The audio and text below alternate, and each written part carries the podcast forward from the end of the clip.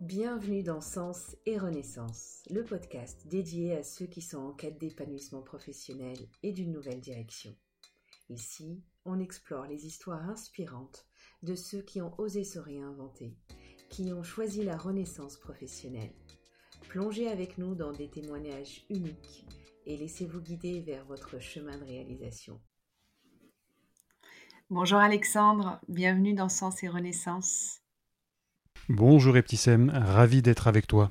Je suis contente de faire, euh, de partager ce moment avec toi. Et euh, comme le, nom du podcast l'indique, on va surtout parler de sens et euh, de renaissance. Il me semble que tu en as vécu un certain nombre, toi aussi. Donc, tu vas nous parler de ça. Mais avant de commencer, qui es-tu, Alexandre?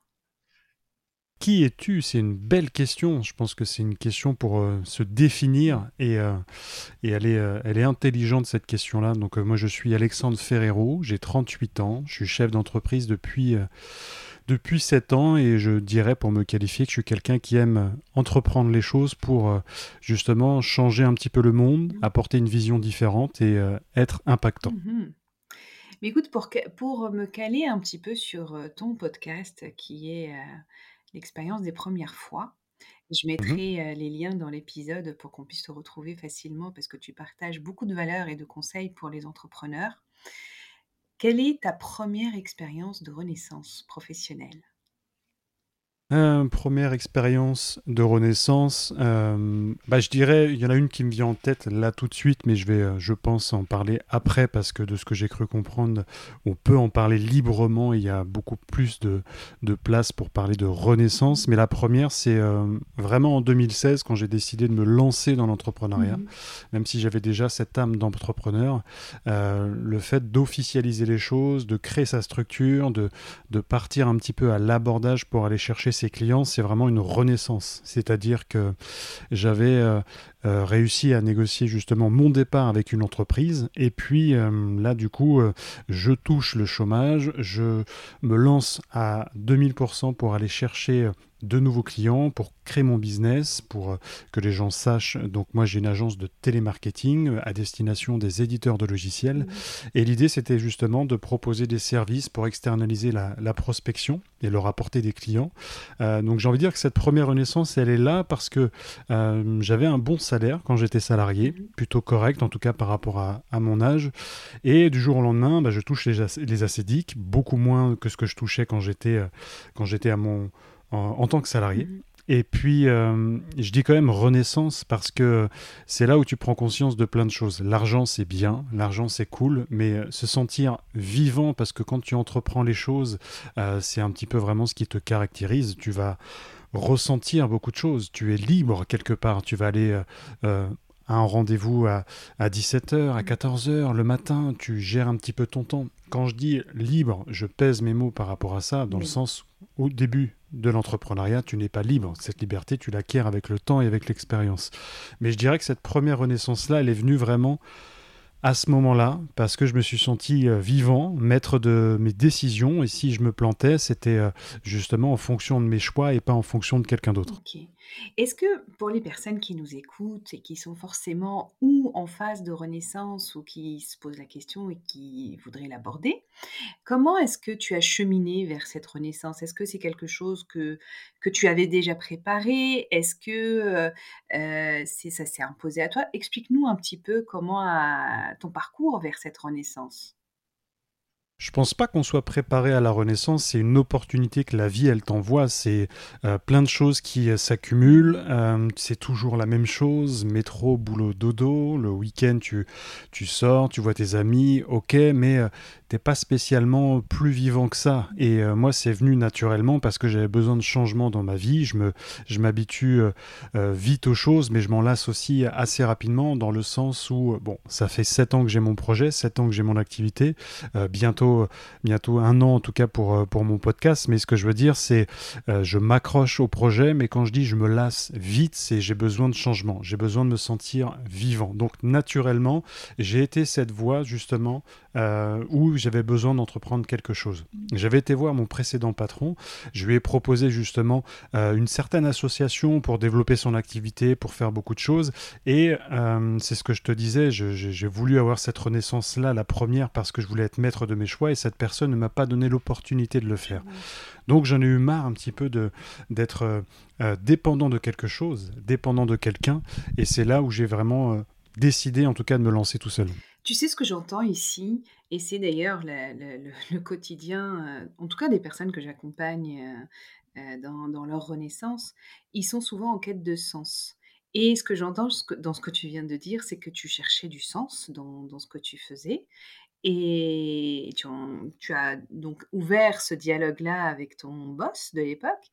Et mmh tu n'as pas été entendu, donc tu es allé le chercher autrement. Est-ce que c'est un peu ça. Je j'en veux pas du tout à cette personne-là aujourd'hui, au contraire, parce que ça se trouve, euh, je serais resté dans l'entreprise et je ne serais pas là où je suis, mais ça m'a permis justement euh, ce refus d'aller euh, chercher l'ouverture moi-même. Mm. Et tu parles de quête de sens. Oui, c'est ça. Tu, tu, cherches justement à être vivant. Je l'ai dit, l'argent, c'est bien. Avec mon entreprise, j'ai gagné beaucoup d'argent à titre personnel, au niveau investissement, sur beaucoup de choses, mais au-delà de l'aspect financier, au-delà du bénéfice que ça t'apporte, c'est euh, se sentir vivant. Et j'insiste vraiment sur cette notion-là, c'est très important. Pourquoi? Parce que tu entreprends les choses, tu fais les choses pour toi. Et si encore une fois tu te plantes, il n'y a, qu'à toi que tu peux en vouloir, justement par rapport à tes choix et par rapport à ce que tu entreprends. Et parce que je te connais un peu aussi, je sais que ce n'est pas la seule réponse, l'entrepreneuriat, on est d'accord quand on est dans cette quête de sens.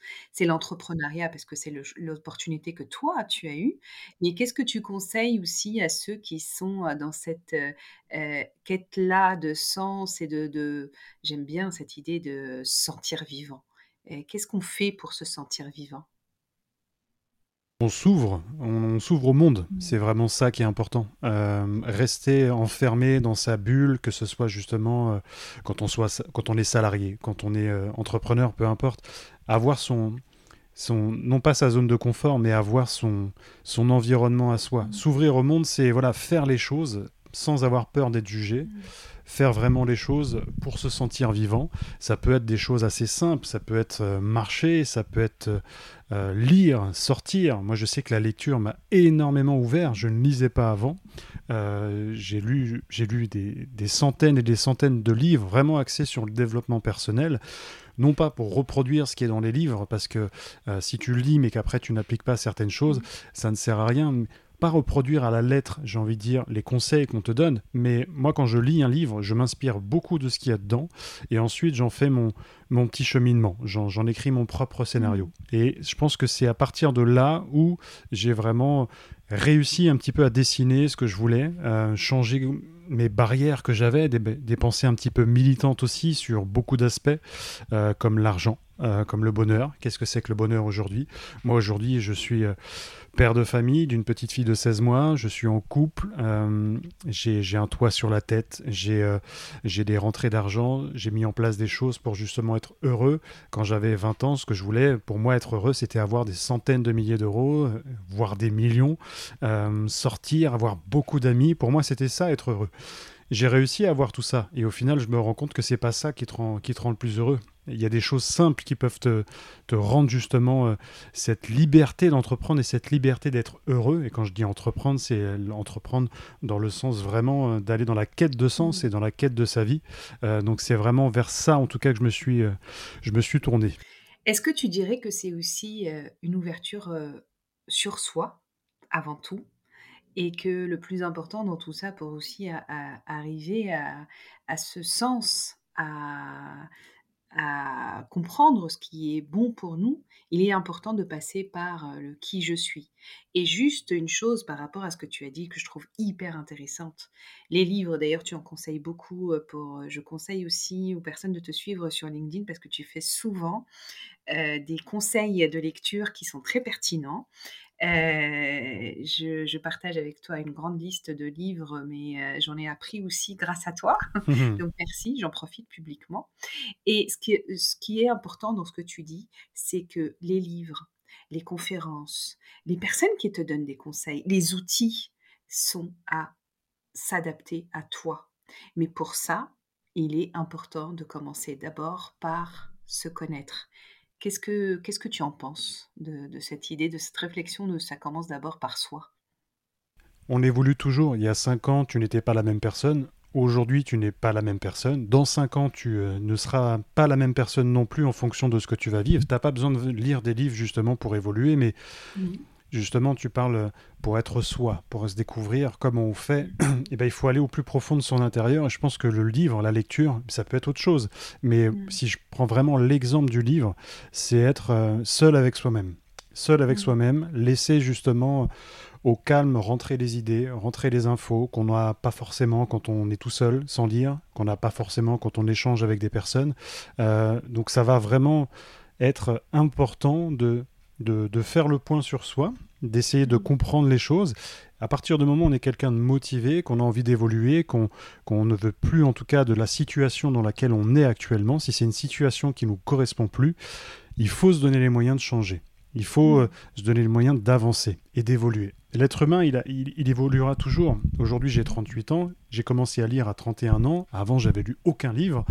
Euh, ce que je veux dire, c'est je suis différent d'il y a- quand j'avais 31 ans. Aujourd'hui, je suis pour moi la meilleure version de moi-même, mais je vais encore évoluer. Dans 5 ans, j'aurai lu d'autres livres, j'aurai fait d'autres rencontres, j'aurai animé d'autres projets, et j'aurai encore une meilleure quête de moi-même.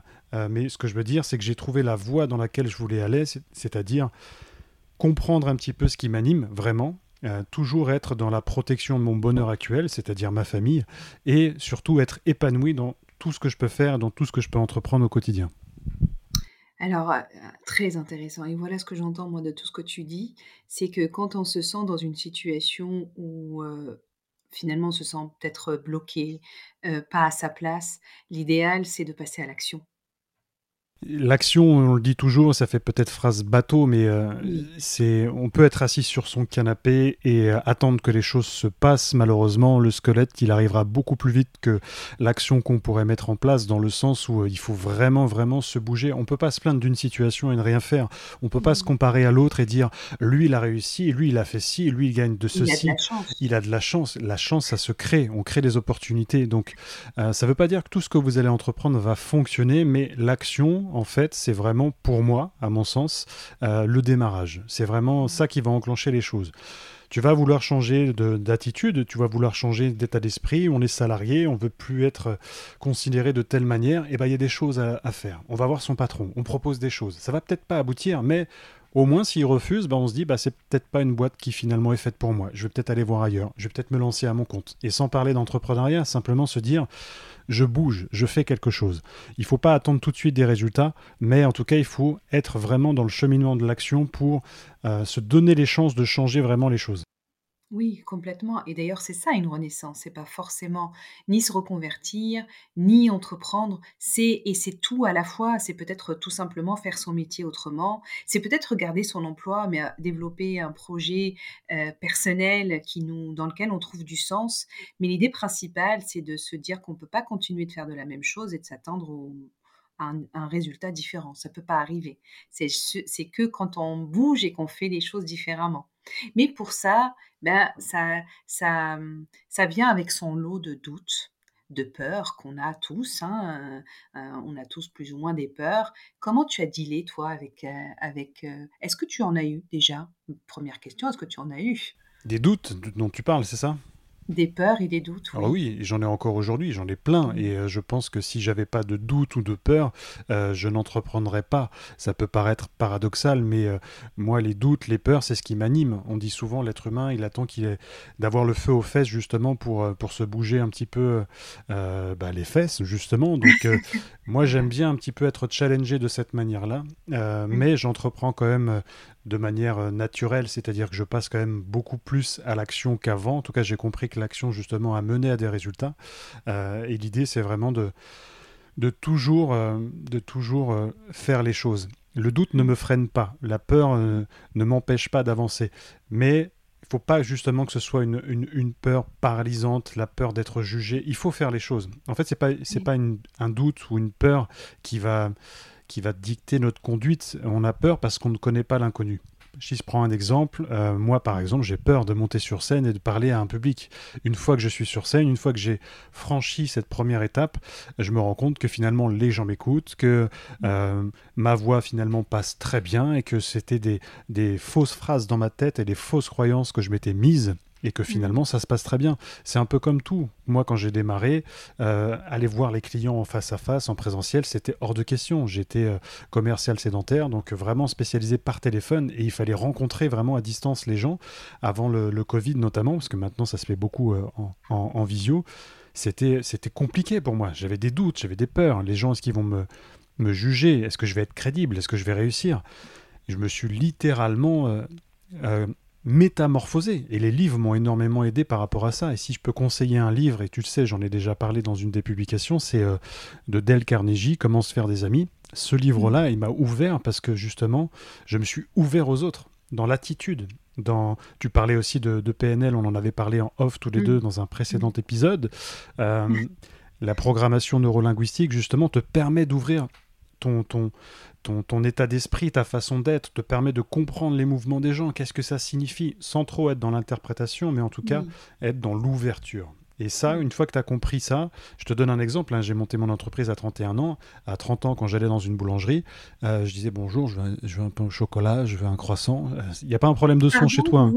Il n'y a pas un problème de son. Hein. volontairement, j'ai baissé le volume pour te dire que je parlais très très mal. Euh, je Pourtant, j'ai une bonne élocution, mais ce que je veux dire, c'est que je n'avais pas conscience, en tout cas, de cette puissance que j'avais au fond de moi.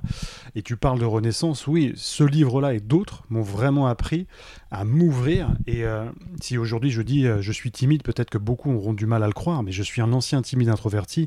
Et s'ouvrir vraiment aux autres, c'est c'est une, libérateur et ça vous ouvre des opportunités et des horizons. Et au, au-delà de parler de l'opportunité de business, des horizons d'échange avec les gens. Les rencontres sont précieuses et sont magnifiques, donc faut vraiment pas hésiter à s'ouvrir. Oui, et pour revenir à cette idée de passer à l'action qui est vrai, je suis d'accord avec toi, ça reste une phrase bateau, passer à l'action. Ça veut rien dire des fois passer à l'action.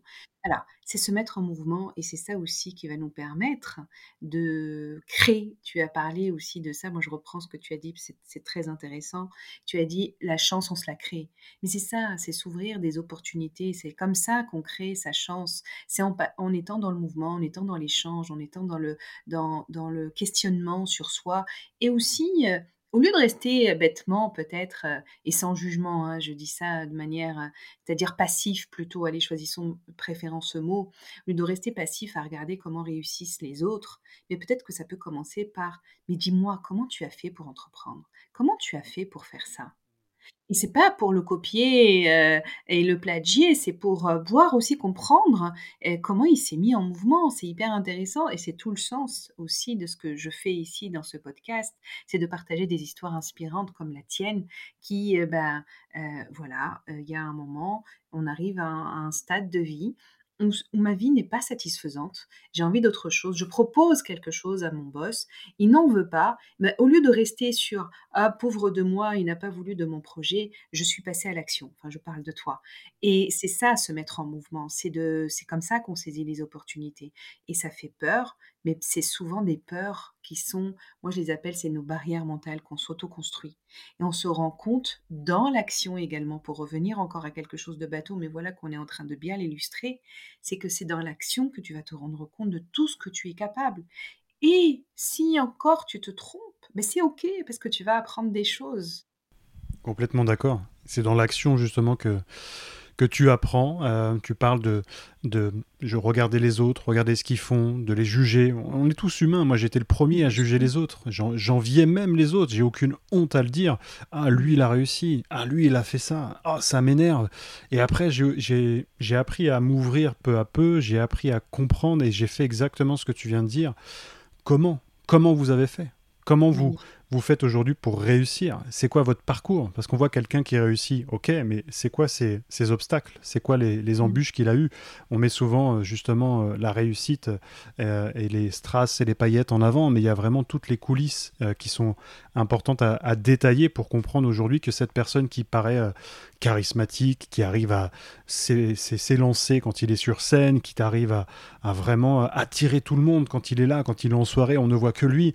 Ok, mais mm. peut-être qu'avant c'était un ancien, un ancien timide. Donc, il faut pas être dans le jugement, il faut être dans l'ouverture et dans le partage. Et euh, tu parles de barrières limitantes aussi. Moi, les livres, encore une fois, et je vais peut-être être euh, voilà, rébarbatif sur ce sujet, mais ils m'ont énormément appris. Je prends, je prends l'exemple de l'argent où j'avais des barrières limitantes. Euh. J'en voulais aux riches avant, si tu veux. Ah, lui, il gagne beaucoup d'argent. Ah, lui, il, peut s'acheter ci, il peut s'acheter une belle voiture. Il frime. Non, en réalité, quand tu comprends que aujourd'hui, les vrais riches les vrais gens qui partagent, qui ont une vraie valeur humaine, et je parle de mm. richesse non pas que sur l'aspect financier, euh, ces gens-là, ils sont dans le partage. Ces gens-là, ils aident les gens. Ces gens-là, ils aident les autres. On les stigmatise on les met euh, dans des cases quand on regarde des films ou quand on met justement en avant la famille riche qui maudit un petit peu le pauvre. Ça n'existe pas, ça pour moi. Pour moi, le riche aujourd'hui est toujours bienveillant. Les gens qui te donnent, c'est vraiment ceux qui ont cette générosité intérieure et cette vraie richesse profonde. Et pour revenir à l'argent, à cette croyance limitante que j'avais par rapport à ça, euh, j'étais cantonné à un chiffre dans ma tête. C'est-à-dire que à l'époque, quand j'étais salarié, je gagnais entre 2000 et 2500 euros par mois, ce qui était très bien par rapport à ce que je faisais. Mais je n'évoluais pas. Je n'évoluais pas. Même après, quand j'ai monté mon entreprise, je me suis rendu compte que bah, j'arrivais à gagner cette même somme en tant que dirigeant. C'est super, parce que ça veut dire que tu gagnes cet argent par tes propres moyens. Mais ma boîte à outils, elle était fermée sur 2500 euros. Quand j'ai commencé à faire en sorte de monter cette boîte à outils à 3000, 3500, voire même peut-être plus, voire même peut-être doublé ou triplé. Peu importe, après c'est à toi d'avoir justement euh, le bon outil pour amener le réglage dont tu as besoin. Si tu as besoin de 3000 euros pour vivre et que tu es heureux comme ça, très bien. Mais ce que je veux dire, c'est que c'est pas un patron, c'est pas euh, une entreprise qui te dit euh, c'est ça votre limite aujourd'hui, vous ne gagnez que 2500 euros. C'est toi-même au fond de toi. Et quand tu comprends que tu peux justement régler ton propre outil intérieur en te disant aujourd'hui je vaux 5000 euros parce que j'ai une vraie valeur à apporter, et eh ben les choses changent. Mmh. Je trouve ça hyper intéressant parce que c'est on ne nous apprend pas ça. Hein. On a un vrai oh, quand même on revient sur l'argent. Il y a un manque clairement évident d'une manque d'éducation financière et on se, on s'auto-limite assez, assez vite. Et je, je, retiendrai le plus important, c'est sa valeur. C'est pas qu'une question d'argent, encore une fois. Mmh. Et d'ailleurs, c'est ni bien ni, ni, pas bien. on peut en parler très facilement, mais c'est, ça revient surtout à l'idée de valeur. Qu'est-ce que tu mets moi, je suis aussi entrepreneur et c'était très dur pour moi au début d'évaluer mon service. Jusqu'à ce que je comprenne que c'était surtout évaluer mes compétences en réalité. Quelle, valeur je donne à ce que je fais? C'est même, même plus une question d'argent. C'est une question de quelle est la valeur que je mets sur mon service parce que c'est, ça vient de moi, parce que ce sont mes compétences. Et c'est important de commencer d'abord à, faire encore une fois ce travail sur soi. Quelle valeur on se donne?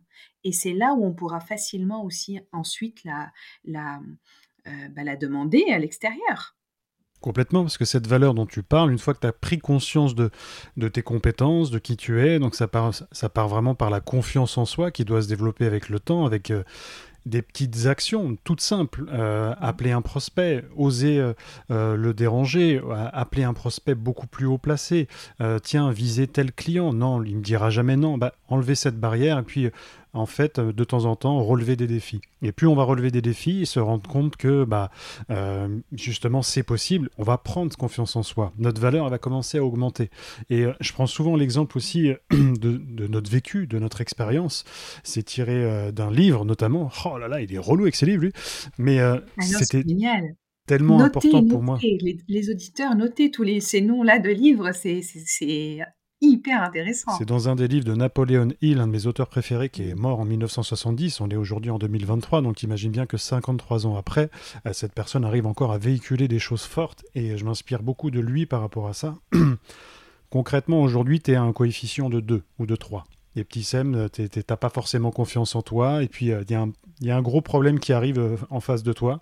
Bah tiens, la création de ton entreprise. Pour toi, c'est un problème de niveau 5.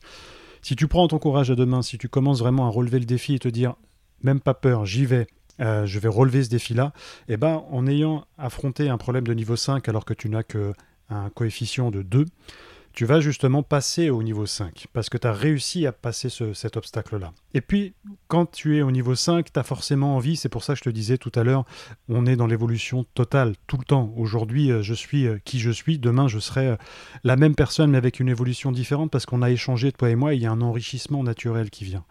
Donc tu de niveau 5, tu rencontres un autre problème de niveau 7. Qu'est-ce qui se passe? Tu as peur au début, tu as des doutes, et puis finalement tu décides quand même de l'affronter. Et bah tu récupères ce coefficient de niveau 7. Et jusqu'à aller au niveau 8 ou au niveau 10, peu importe, même si on va pas au niveau 10, mais ce que je veux dire, c'est que le jour où tu es au niveau 8 et que tu as un petit problème de niveau 2 qui arrive, tu le regardes et tu rigoles. Parce que tu sais très bien de quoi tu es capable et où sont tes limites et qu'est-ce que tu peux faire justement.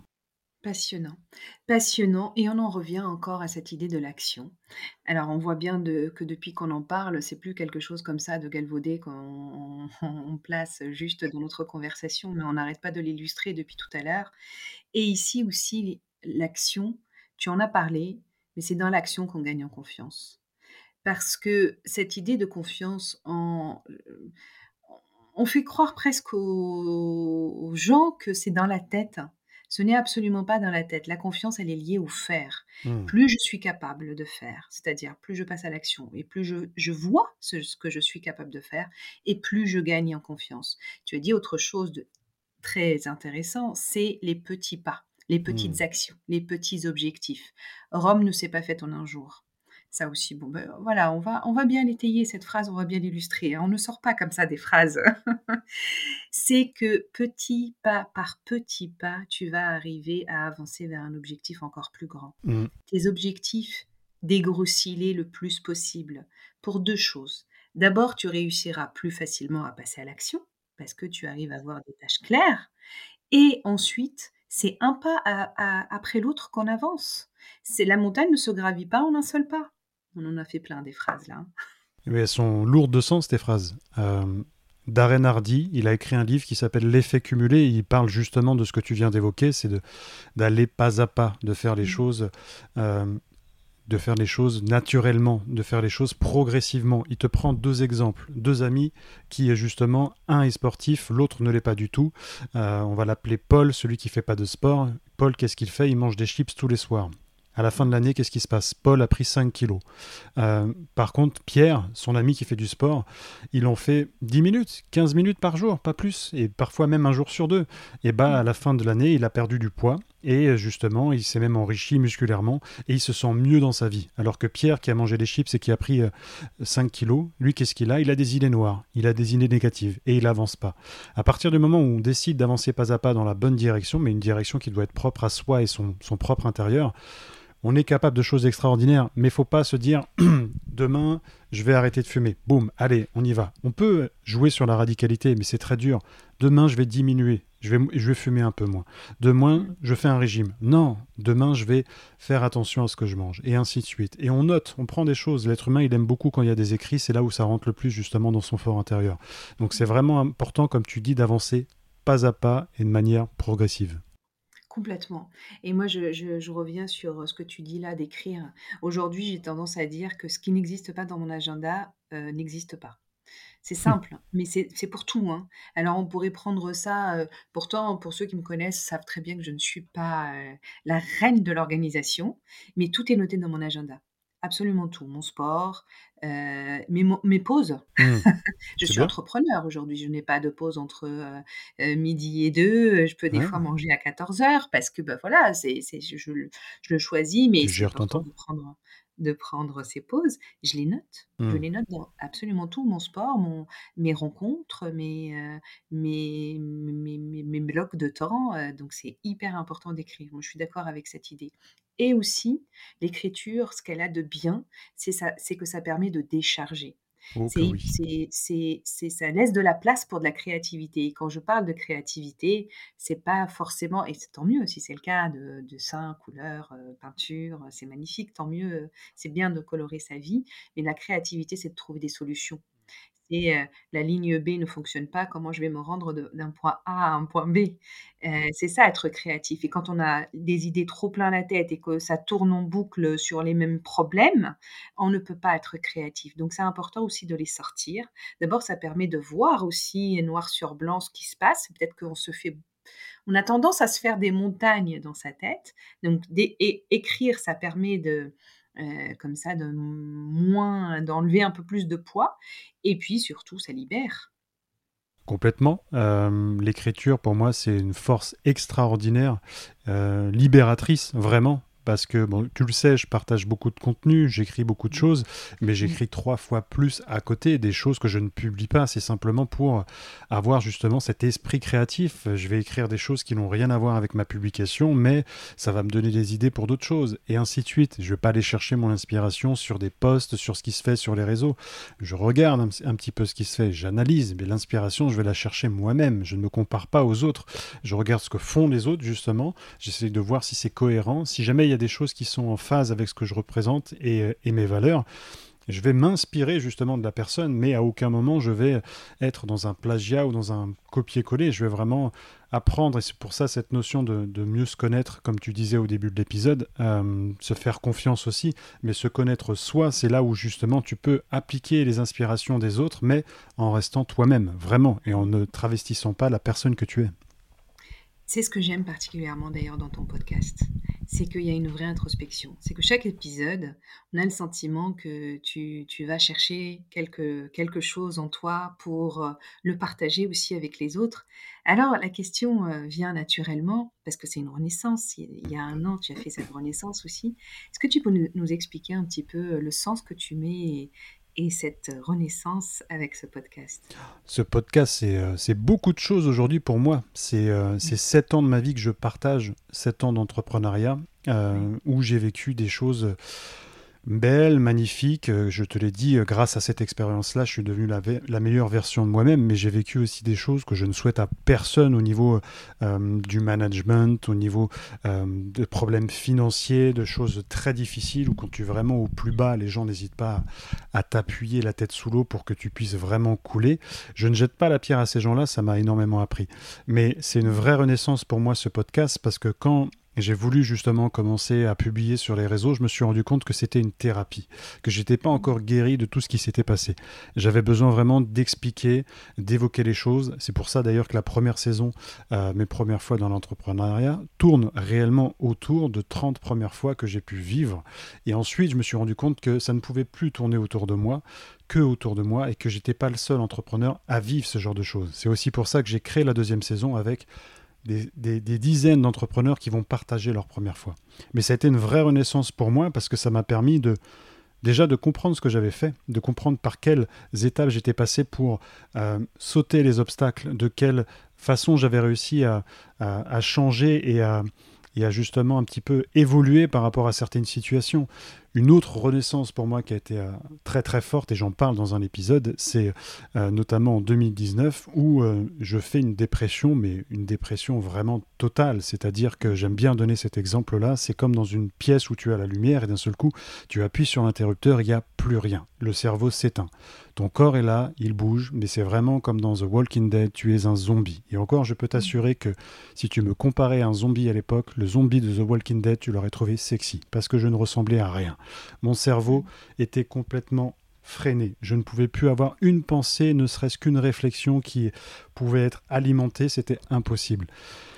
J'ai pris des antidépresseurs, j'ai lu, j'ai fait des belles rencontres, et c'est à ce moment-là que ça a été la plus belle renaissance de toute ma vie. Déjà d'une parce que ça m'a permis de rencontrer la, la, mère de ma fille aujourd'hui.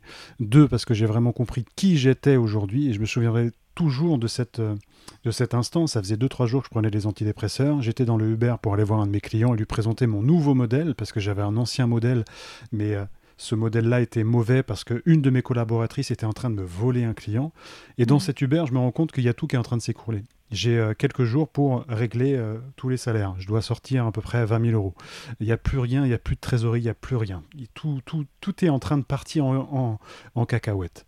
Euh, ça fait 3-4 ans que je suis en train de me battre pour mon entreprise et là, ça ne tient qu'à un fil. Je me souviens, je suis dans le Uber et j'ai un sourire. J'ai un sourire immense parce que le mot dont tu parles dans ton podcast, c'était une énergie qui était en train d'envahir mon corps. C'était vraiment la renaissance. C'est-à-dire que les antidépresseurs, ils m'ont aidé. Pourquoi? Attention, par rapport à ça, il faut pas en abuser. Mais quand je dis ils m'ont aidé, c'est dans le sens où ils m'ont réappris à penser. Ils m'ont réappris à, réfléchir. C'est comme si pendant quatre ans, j'étais euh, dans ma bulle, à enchaîner les actions de chef d'entreprise, à enchaîner les tâches administratives, les rencontres sans vraiment les apprécier. Et là, il m'arrivait plein de choses, plein de bricoles, et finalement, je me suis dit, là, j'ai l'énergie qui revient, j'ai la réflexion qui revient, Croyez-moi, je vais traiter chaque problème, chaque situation et j'avais un sourire. Pourquoi? Parce que je savais que j'en étais capable et je savais que j'avais surtout la force de le faire. Et c'est vraiment ma renaissance aujourd'hui. Et c'est la plus belle, celle qui m'est arrivée en 2019. Donc je suis préparé un petit peu à, tout ce qui peut m'arriver aujourd'hui dans ma vie, même si on ne sait jamais ce qui peut nous tomber dessus. Mais ce que je veux dire, c'est que c'était pour moi en tout cas la, plus belle renaissance. C'est puissant. C'est waouh. C'est une magnifique renaissance, elle est pleine de sens et bravo à toi, bravo de ta force et de ta ténacité. Et c'est si inspirant que justement j'ai aussi envie de te poser la question, qu'est-ce que tu pourrais conseiller à quelqu'un qui se retrouve dans un état aussi fort que celui que tu décris ou peut-être moins, et je souhaite à ceux qui nous l'écoutent, parce que toi, j'imagine que toi non plus, tu n'as pas envie de, de savoir que d'autres personnes vivent aujourd'hui ce que, ce que tu as pu vivre là. Je connais pas la série Walking Dead, hein, donc je ne vois pas ce que... je ne l'ai jamais vue. C'est des zombies très moches, très très moches. C'est des zombies. Qu'est-ce que tu pourrais, juste un conseil pour, bah, pour l'inspirer, parce que voilà, es, tu, tu, es passé par là, tu l'as, tu l'as dépassé mmh. avec beaucoup de courage et de, et de, et de détermination surtout. Qu'est-ce que tu pourrais lui conseiller? Je complète par rapport à ma situation que j'ai décrite tout à l'heure.